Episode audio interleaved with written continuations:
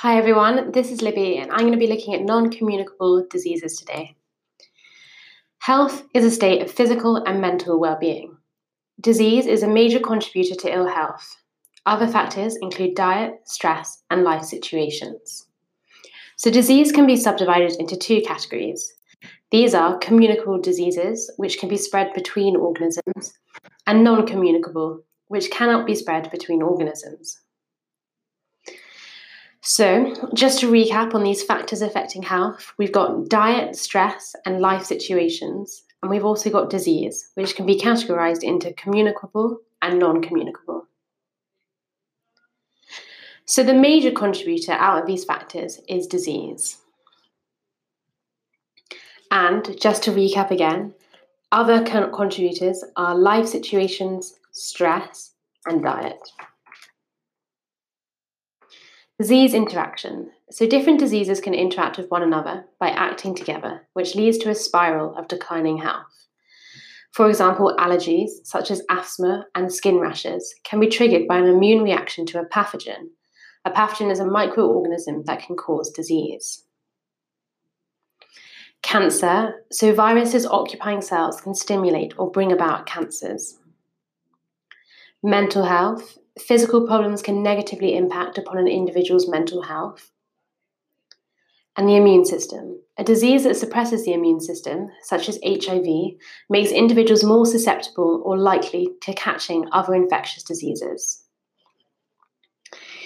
So, just to look back on what we've just learned about disease interactions, we know that diet can impact upon mental health, that HIV suppresses the immune system, and that viruses occupying cells can cause cancers. So, why is HIV dangerous? As I mentioned before, this is a virus which can contribute to uh, affecting the immune system. This is because it suppresses the immune system, which would then make someone more susceptible to catching other diseases such as a cold or the flu. Sampling. Governments and health organisations track cases of diseases to inform their policy decisions. These can be global cases or cases in a target group called the target population. For example, the number of incidences of a particular disease in Scotland or in 60 to 79 year olds in Manchester.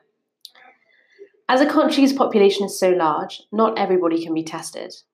Instead, we take a sample and assume that the pattern is true for the whole population. If 10, p- 10 people in a sample of 100 people have a particular disease, then 10% of the sample has the disease. We assume that 10% of the population will also have the disease. If the population has 2,000 people, then we predict 200 people in the population have the disease.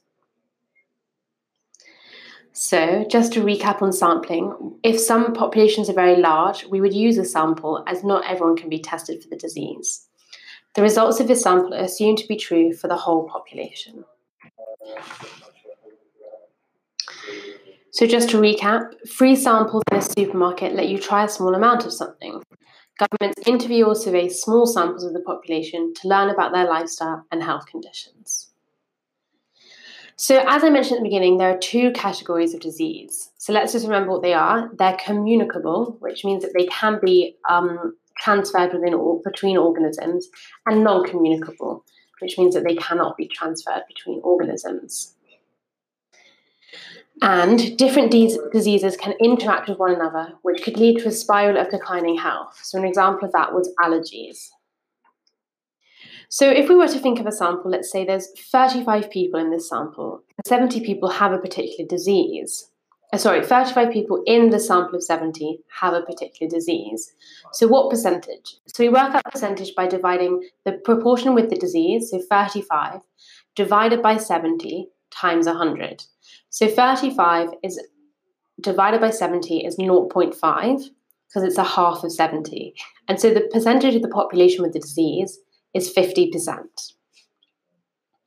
And just to recap on the definitions of those different diseases, we know that communicable can be spread. It's like the diseases themselves can communicate, if that's a good way to remember. And then non communicable, they cannot communicate and so they cannot spread between organisms. Let's do another practice of those sample tests. So we've got 20 people with a particular disease in a sample of 100 people overall. So that would be 20% of that population have disease. So, how many people can we predict would have the disease in the entire population of 5,000? So, we want 20% of 5,000. So, this could be done by timesing 0.2 times 5,000. And this would be 1,000. As 0.2 times 5,000 is 1,000. So, governments and health organisations track cases of diseases to inform their policy decisions, as I mentioned before. Okay, so that's everything for non communicable diseases. Thanks for listening. If you're looking for somewhere to revise all your subjects and learn two times faster for free, then go to senecalearning.com and sign up now. It's free to sign up and start learning, so go to senecalearning.com or click the link in the bio to revise all of your exam subjects for free.